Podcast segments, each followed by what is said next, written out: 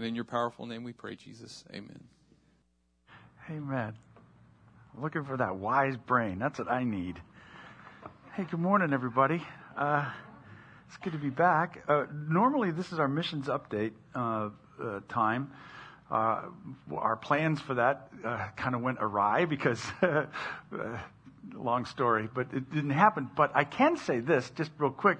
The Kush family is back with us today. So, Hannah, Hannah is back from her flight training in Alaska, and remember we had prayed for her and, and sent her off, and so that's an awesome thing to have you guys back, and I'm sure we'll hear more about it as you have time. But uh, anyway, be sure to, to say hello to them now that they're back, and uh, we enjoy having you back. Uh, so, uh, so you know, for me as a as a public speaker, I have spent the entire my entire time as a pastor uh, being really nervous on Saturday nights and especially Sunday mornings. Like I get seriously scared. This is, the, you know, you can ask my family. This is just something I have not gotten over, and I don't. I don't know exactly what to do about it, but it's just one of those things. If, if, if, if you've ever had to do public speaking, it's not a lot of fun. You know, stand up in front of people and, and try to hold their attention or, you know, sound halfway intelligent. And they actually identify it as one of the, uh, uh, one of the greater fears that people have, uh, especially when it comes to a, a sociological kind of fear. Fear, interestingly enough, fear in general, is, is one of seven universal emotions that are experienced by every human being on the planet. In other words, there are various emotions that we have that every human being can identify with them, and fear is one of the central ones. Now, it's interesting that fear, fear is not a, a, an all bad thing. Actually, fear is a very natural aspect of who we are as humans. It can actually be a protective measure. It alerts us to danger and and can prepare us for dealing with potential dangers. And, and it can be a warning, it can be a, a signal uh, to be cautious in, in life. But we also know that there are a plethora of unhealthy fears that we experience as humans as well. Just, I mean, just the, the, the number of phobias that they've identified is enough to tell us that there's plenty of unhealthy fear uh, in the world as well. We have social phobias, like I mentioned, in terms of public speaking, things that can affect uh, the, how we interact with others.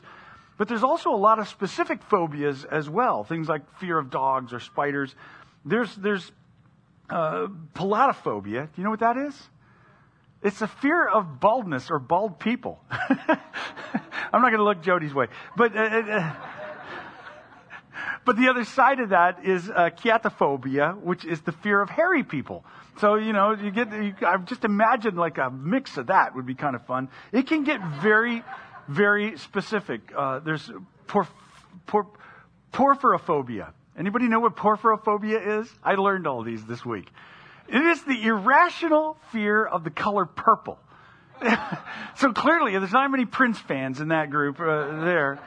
It also, uh, it's one of those things that, like, if talking about all these phobias is making you anxious, it's possible that you are suffering from, and I am not making this up, phobophobia, which is a fear of fears. Uh, so, you know, fear is one of those things. We all experience it. It's not a bad thing, but an unhealthy fear can influence how we live and an unhealthy fear can have a diminishing and limiting effect on us in life.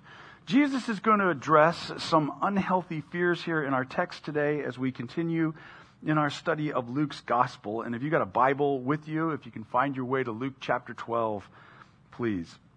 I just want to say real quick that I so appreciate Blake and Kevin filling in for me while I was gone last week. Didn't they do a great job? They, they provided some really great insight into what I consider some very difficult texts. Uh, and last week, Kevin read the last part of chapter 11, where Jesus really got in there with the religious leaders, was mixing it up. And I felt like he did a good job of reminding us that we don't want to create like stereotypes of Pharisees out there and, you know, say, well, look what they did and those guys. Instead, it's important to go to a mirror and say, am I one of those guys? Am I living this the way Christ wants me to. Today we're going to start a section where Jesus intends to orient us as his followers, and we'll have several stages to it through this chapter. but uh, he, he, wants to identify for us some unhealthy fears that could influence us in our Christian life or could even influence us on a community level uh, as the community of the church. So, with that in mind, if you're there in, uh, did I tell you to go to Luke 12 yet? Uh, if you're there in Luke 12, then uh, if you're not, you got to be fast. But we're going to start with verse 1. It says, Meanwhile, the crowds grew until thousands were milling about and stepping on each other. Jesus turned to his disciples and he warned them, I'm a pretty big deal. And if you stick with me, you'll be a big deal. Oh, I'm sorry, that's a different person. No, he, he, Jesus turned to his disciples and warned them, Beware of the yeast of the Pharisees, their hypocrisy. The time is coming when everything that is covered up will be revealed, and all that is secret will be made known to all. Whatever you've said in the dark will be heard in the light, and what you've whispered behind closed doors will be shouted from the housetops for all to hear. Okay, the, the passage begins with the word meanwhile, or a word that means at that time meaning that while Jesus was traveling from the north, from Galilee down to Jerusalem to observe the Passover, this happened. He's attracting crowds. Like, remember, he was going through Samaria. Now, we don't know if he's in Samaria at this point, but he's attracting a huge number of people. Uh, uh, you know, thousands of people. So much so, like, if you've ever been to a concert or whatever, open seating and crowds are pushing in, that's what they're describing there. So Jesus has become hugely popular with all of the people. And Jesus, instead of saying to his disciples, well, look at this, fellas, we made it. You know, we're it now. He takes his disciples aside to warn them about the dangers of that popularity. That's a fascinating thing when I think about it because I would say the majority, I'm not going to say all, obviously not all, but I'm going to say the majority of fellow pastors that I know have the greatest desire for the largest numbers. I mean, it's just, I'm just going to be honest with you. If I go to a conference somewhere and somebody says, you know, how are things at your church? The answer that they're expecting is numerical. Oh, we're running about 200 people on an average or whatever. That is a normal conversation that happens among pastors. I met a young guy one time who was just planning a church and he was an interesting cat. I was just trying to talk to him and kind of find out what was going on with him. And I said, what's, you know, well, tell me about your church. And I was expecting to hear about, you know, what their philosophy is or how they're pursuing Christ or what they're going to do. He said, well, we've started at about 50, but I think we should be able to get to, and he started laying out the plot for how it is he was going to grow the numbers of people that were in attendance at his church to a certain point. And that was a perfectly natural thing in his mind to do. Guys, there's something wrong with this picture, isn't there? the very thing that almost every church in the United States on the evangelical plane that's desiring to have is lots and lots of people is the very thing Jesus turns to his disciples and says, I got to warn you about this because this could be a problem. And what's the problem that he's describing there? He says, well, the Pharisees are, are, are displaying hypocrisy in the midst of this. Well, what's the connection in this? Well, Hypocrisy in the Greek means playing a part or play acting, projecting one image of self while secretly living another. And so here we have this first unhealthy fear that Jesus is addressing, and it's in connection with popularity. And the lesson is we mustn't fear revealing our true selves. And we could even make that more specific in, in order to keep people's uh, approval. We mustn't be afraid to be honest and real about who we are, especially if we're doing something that is projecting a false image in order to keep people's approval. And that was what was happening with the religious leaders of Jesus' day. They were hiding what they were really like, who they really were, behind masks of outward religious behavior, because that was the outward religious behavior was something that people were respecting at, at that time. William Barclay once wrote, God would rather have a blunt honest sinner than someone who puts on an act of goodness. And if the biblical narrative is any indicator of that, well, I mean, look at all the heroes of the faith. If you read through that book, they are deeply flawed human beings. Some of them doing terrible things, and, and none of it gets glossed over. None of it gets kind of spun in a good way so that they look better. One of the reasons why the Bible is compelling to me as a genuine thing. Because if I was going to write a religion, uh, sit down and write all, I'd make sure that I looked really good in that whole thing. they talk about that, that, uh, Mark may possibly be Peter's version of the gospel. And Peter looks terrible in that whole thing. If I were writing that, I'd be like covering some of that. Like, I, you know, and Peter, he was the one who had it figured out. But uh, either way, the Bible never hides that stuff. The Bible puts it right out there, not to excuse it, not to just say, oh, nothing matters, but to be real and honest about what it is, what the struggle is to be a human being who's seeking after a holy God. And so uh, hypocrisy develops when we fear people's perception of us, when we want to look good and get respected and be popular so that those crowds are maintained, so that everybody approves of us. And the temptation is there to start putting on a show in order to maintain or to keep that good perception of ourselves. We begin tying our sense of value and worth to people's approval, to people's assessment of who we are. Put on just a little bit of yeast. Put a little bit of yeast on one lump of, of dough. Mix it in just a little bit. It's small. It's barely perceptible. It's a secret kind of thing that subtly begins going in and changing the nature of the entire lump of dough, puffing it up, making it un- expand unnaturally. And that's the, the thing that Jesus uses as a, as a metaphor there. He calls it yeast. It's a, it's a subtle influence and that's what Jesus is actually saying in this, that you've got to be careful about this because this hypocrisy is a subtle influence that can influence the entire thing. Hypocrisy is something that can quietly permeate an entire community of people. It's not even just about an individual getting exposed for hypocrisy, it is about the effect that that has on the larger scale. We've certainly seen plenty of examples of hypocrisy in church in the church throughout the history of the church. That's nothing that should surprise us. Right now, it seems like celebrity pastor after celebrity pastor is falling and their hypocrisy is, is being exposed. And, and the damage that is done to the larger church community because of that is incalculable. Because beyond just those, because normally what we think of when we think of, of, a, of the hypocrisy of a leader being exposed, is we think in terms of those who get disillusioned because of that. You know, well, you know, so many people left the faith because they put trust in this guy and this or woman, and it just, you know, it fell apart, and they weren't, they weren't who they pretended to be. But listen, it's beyond just the insincerity of somebody that they trusted. We've also got a church uh, culture right now that accepts hypocrisy, that actually accepts and even cooperates with it. And that, that I think is even to the core of what Jesus is getting at. People who want to be able to retain what's familiar and comfortable so they become complicit in covering up some sin or glossing over some abuse.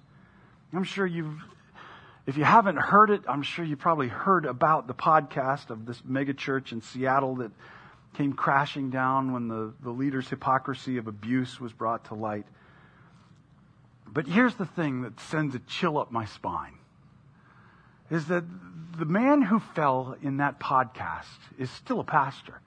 He's actually a, a pastor of a new church in a different state right now. And apparently, according to people who are, are inside and close to that, he's up to the same old abusive things that he was up to before and his the, the, the building where they meet, the parking lot is full every Sunday.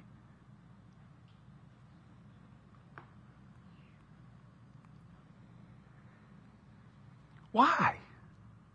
How is that possible?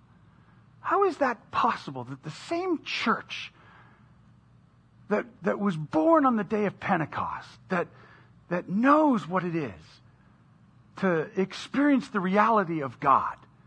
The same church that, that had the example of an Ananias and Sapphira set out before them right at the outset of it. How is it possible that this just goes unchecked? Because hypocrisy doesn't just drive people away from the faith, it has a corrupting influence on the very culture of the church. Jeremiah 5:31, this isn't anything new. Do you know what Jeremiah 5:31 says as the prophet is rebuking the people of Israel? The prophets give false prophecies. The priests rule with an iron hand. Worse yet, my people love it that way. But what will you do when the end comes? And Jesus is warning nothing stays hidden forever. What gets whispered in secret gets shouted in public. And it's likely that he's pointing to God's omniscience here in that God has knowledge that infiltrates every aspect, every locale, every thought. Nothing, nothing is hidden from God.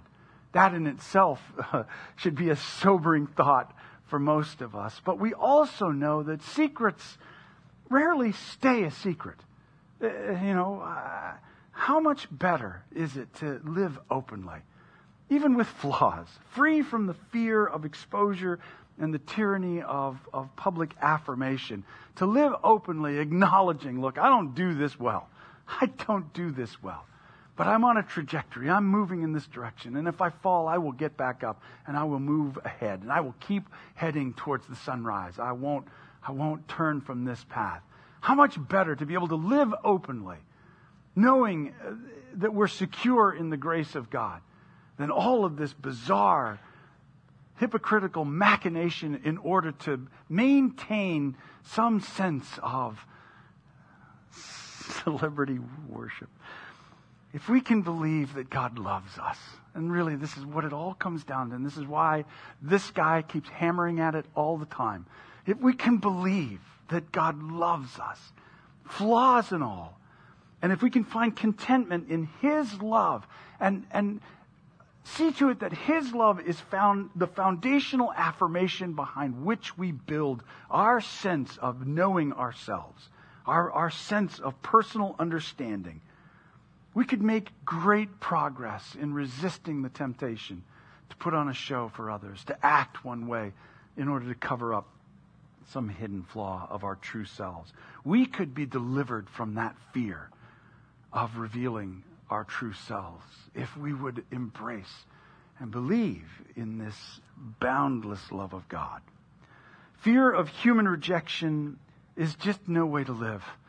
It just is not. And Jesus actually expounds on that in verse 4.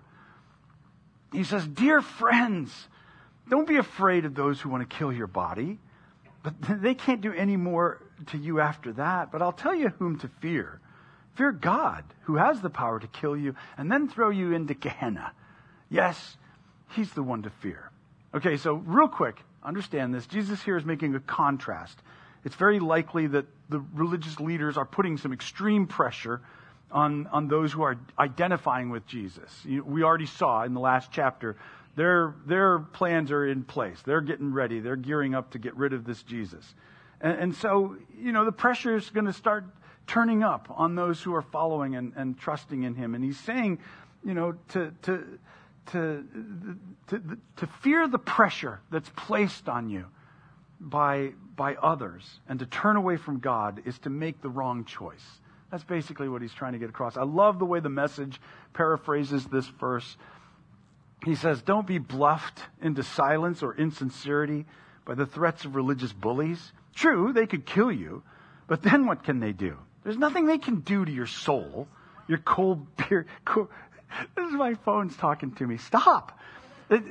There's ways in which I talk that sound like I'm saying S-I-R-I. I'm not going to say it out loud because she'll talk to me again. But, and how do you mute the, the watch? How do you mute those things? There is a way? Oh, okay, never mind. See, I'm not afraid to expose the reality of who I am. I'm an idiot. okay. yeah, I, yeah. If, if it's not obvious why I'm nervous about public speaking, it should be by now. Okay, okay. There's nothing they can do to you, to your soul, your core being. That's what's really important here. Save your fear for God, who holds your entire life, body and soul, in His hands. So this is another fear that Jesus is identifying here, that he's warning us away from, that we mustn't ever fear human retribution. As though there is something that humans could do to us. Whether we're talking about like the kind of persecution that people have suffered throughout the years in identifying with Christ, where they're thrown in jail or threatened with death, or whether we are even talking about just the public perception of us. This is nothing to be afraid of. And it's a very simple point. Human power and authority is limited to what, limited to what happens in this life, but God's promise is that there's life beyond this for those who believe and trust Him. And Jesus describes a final judgment. And I, I, want to make clear that when Jesus is saying this, we don't want to assume that he's saying this like, you know, fear God who can kill you and then you know, throw you into Gehenna as though that God's running around looking for somebody to kill. It's not, it's not the concept. He's just saying that life and death are in his hands. There's a transcendent authority in this whole thing. And humans are way, way, way below that in terms of us giving them any kind of sense of control over us. He's, and he's saying that, that God is in control of life and death and whatever comes after that, whatever happens after that. Have concern and respect for the greater authority, who is God. And Jesus describes this final judgment as Gehenna, and it, this is the one and only time that that word, Gehenna, gets used in the book of Luke. Uh, Jesus uses that term also in Matthew and Mark, and it's the same concept of the description of a final judgment. And it's a term that's unique to Jesus. That's interesting. That that, that word, Gehenna, never appears ever again in the New Testament. No one ever uses it or repeats it. Some have said that Gehenna was a garbage dump outside of Jerusalem. There's actually no indication of that being right. There's nothing that corroborates that, either from the writings we have from that time period or, or you know, uh, from any archaeological examination. What Gehenna was, and Gehenna was a real place. It's referring to the valley of Hinnom, which was there uh, outside of Jerusalem, where Israel had forsaken God. They had decided they were going after the foreign gods, the pagan gods, and, and in that valley, they committed terrible uh, pagan atrocities in the rituals that they attended to, and God declared they were going to face the, the consequence for those atrocities.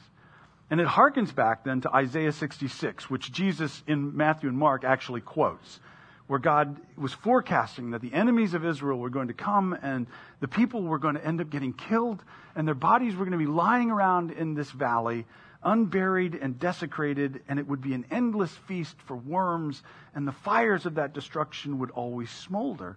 And it was a word picture, uh, uh, an illustration of this great destruction, this terrible ending. And if we think about it, the fear of death is actually a denial of eternal life.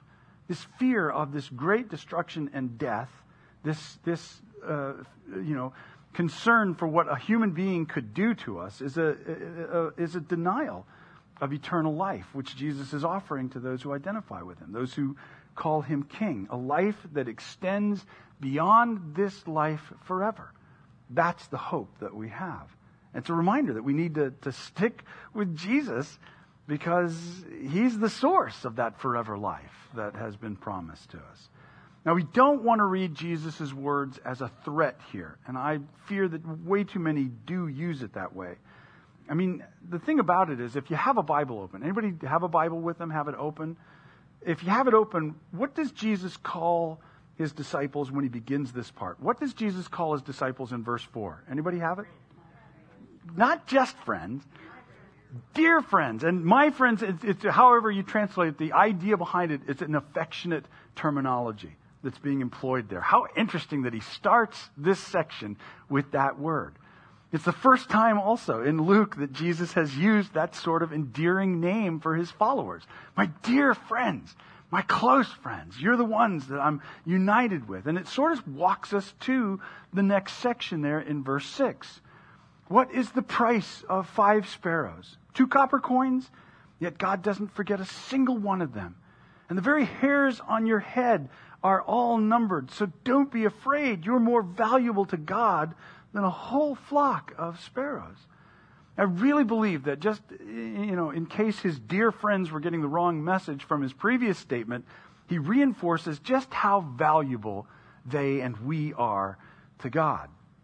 And this, this fear is a fear that he's addressing here that all of us wrestle with as human beings. It might even be one of those universal kind of things here. He's encouraging us that we mustn't be afraid that we're worthless, that somehow we are worthless to God. And again, as I stated before, one of our main challenges as followers of Christ is to build our identities on God's vast, boundless love for us. We are important to God. He values each one of us. He, you know, he contrasts it with sparrows, which doesn't mean a lot to us. That's not something that, you know, but we understand that those are very common birds. And he says he's aware of all of them. He numbers the hair on our head. I mean, you know, for some of us that's not a big job, but you know, but it's a big job for some people. Uh, yeah. but what his point is is that we're we're we're valuable to God. Uh, you know, this is the basis for a healthy sense of self worth.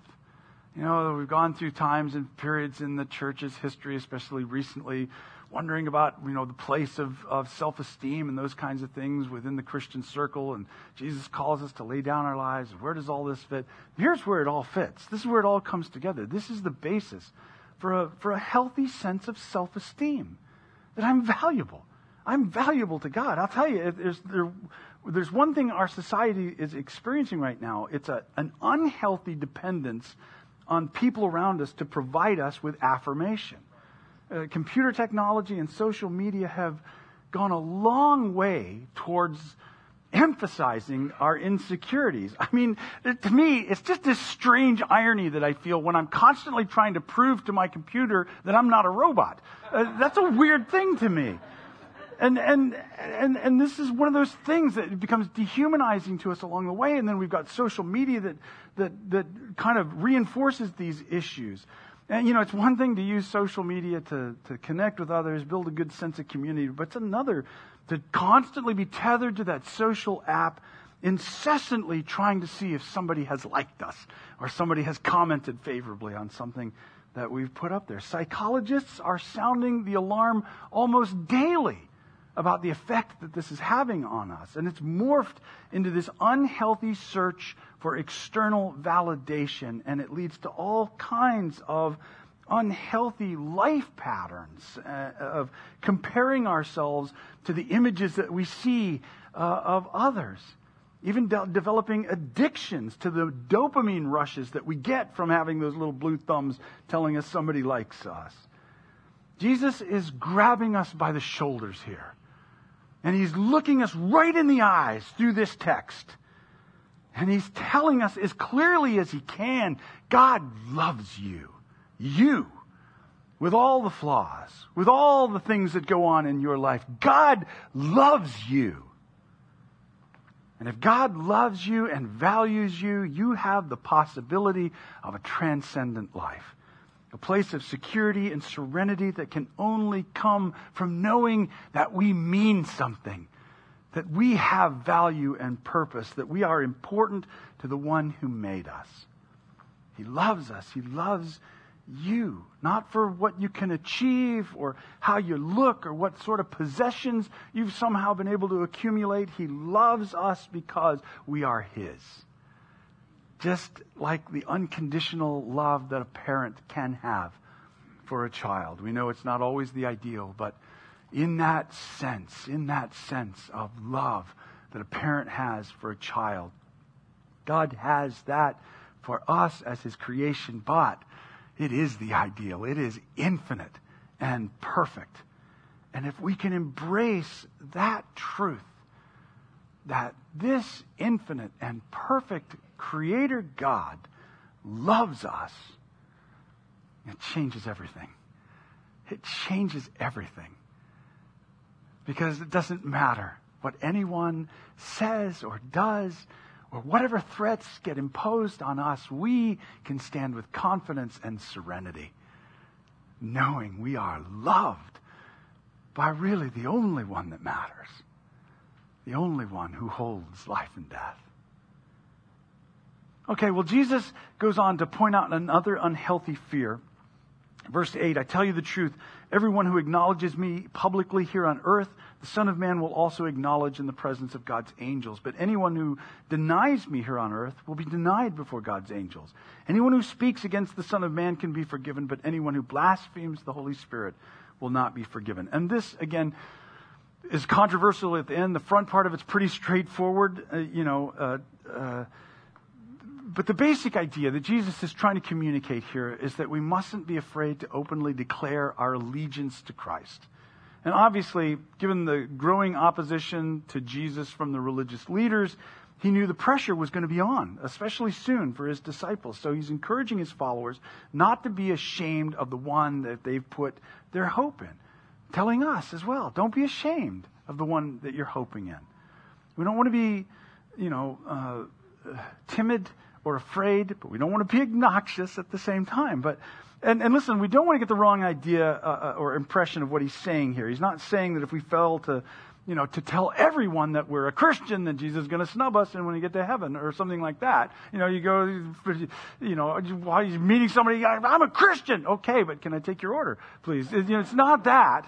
It's not that. It, it, but again, it's just like a word picture, and it has to do with this sense of reciprocation. In other words, imagine going somewhere that you see someone that you know, that you've known maybe for quite a while, but they're hanging out with a bunch of people that you're not familiar with. And when you get near them, they pretend not to know you and they move on and suddenly they have a British accent and I'm not sure what's going on there.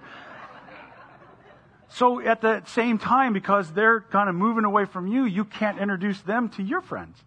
And, and this is the idea behind this. This is this reciprocal kind of thing. The association's been cut off by the friend, not by you, but by the person who did it to you. So Jesus is saying that if we disassociate from him in this life, it carries on to the next. And that's largely what he's been saying when it comes to, to verse 10 then in blaspheming the Holy Spirit.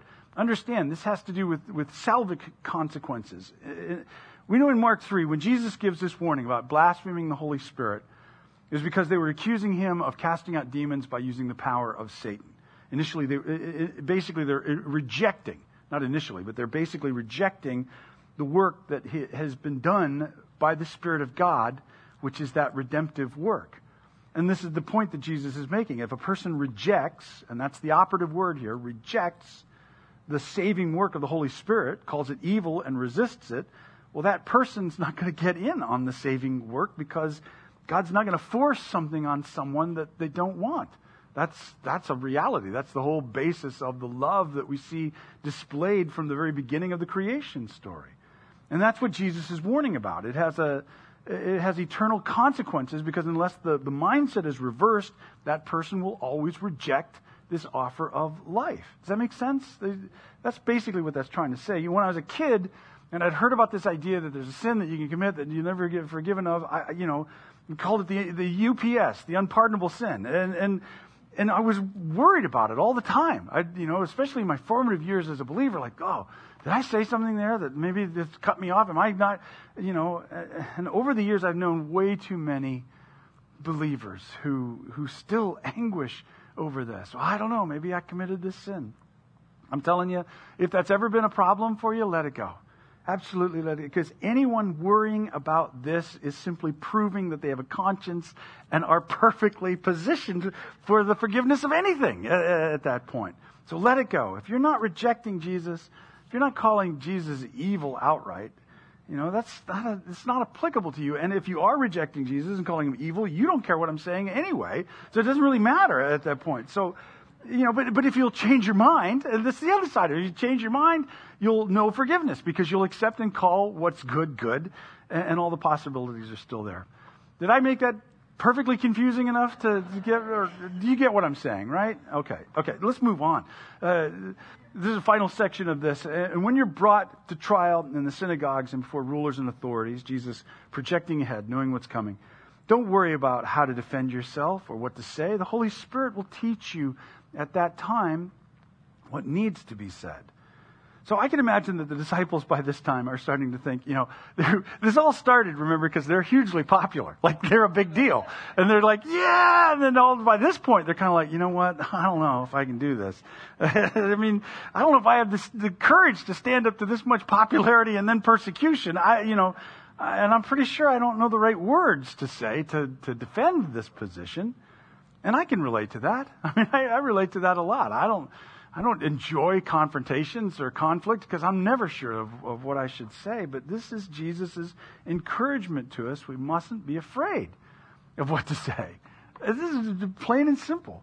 And listen, I know that there are preachers who have taken this to mean that they don't prepare anything. They just stand up in front of people and talk, and the Holy Spirit will give them something to say.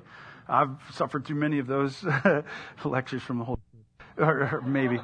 Uh, but but most of the time, you know, uh, we have to understand that what, what Jesus is, is, talking about here is that we don't have to, most of the time, we don't have to study ahead of time like as if we're taking a test.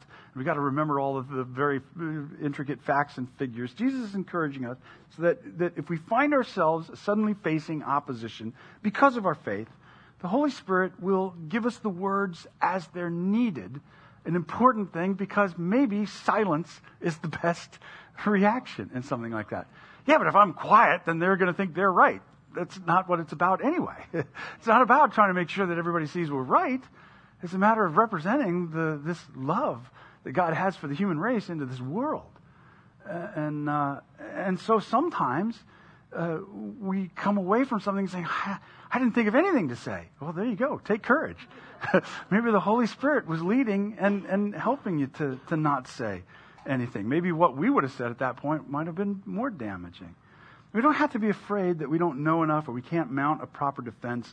God is the one promising to do that for us. Didn't we just sing that this morning? Isn't that the whole thing that he like led open with? Like, this is God's, you know, this is, and I honestly, I didn't get together with Matt saying, I'm going to talk about this and you say that. I, I was really impressed that he said that because that's what this is all about. That, that God is the one who's fighting these battles for us. And He promises to provide us what we need. So, all in all, Jesus is warning us, His followers, away from unhealthy types of fear. He's encouraging us to be genuine, not to be fearful of being real as His followers. He tells us to respect God, not to, to fear people or institutions that can't have any impact on the core of who we are, our eternal soul. And let's find confidence in, in how much God values and loves us, and let His love be the basis for letting go of our insecurities. And if we're forced to choose, don't be afraid to stand with Jesus, because He's the one who's going to take us through on and on into forever. He's the one who will never leave us and never forsake us. This is a calling to a radical commitment. His, his words are are admittedly a little bit unnerving when we look at it. And when we're genuine and we become vulnerable, we're open and susceptible to people's criticisms, and that's not easy. No one wants to be rejected by others, and it's, it's, it's, it feels threatening to, to speak up as a believer because we don't know what the consequences may be in an ever changing world.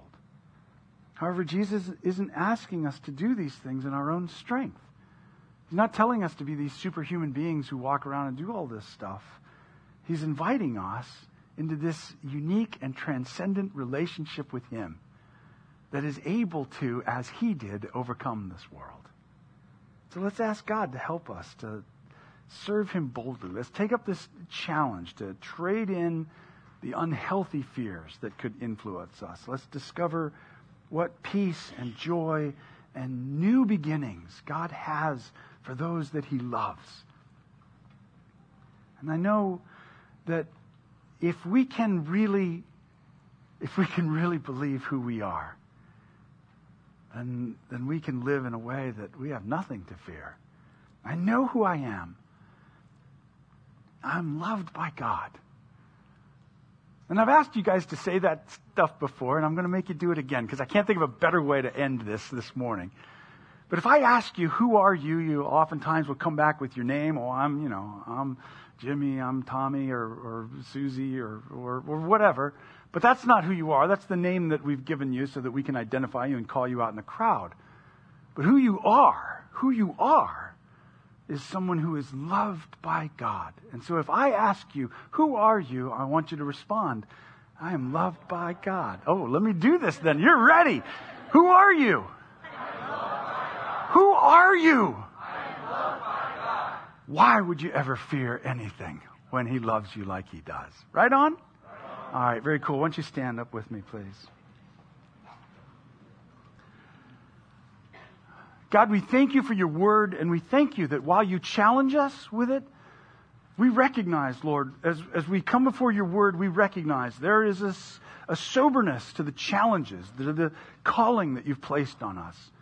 It's not all fun and games. We recognize, we know that, Lord. There are costs to this. But Father, we thank you that even as you lay those things out, you continually drop that message to us that you love us.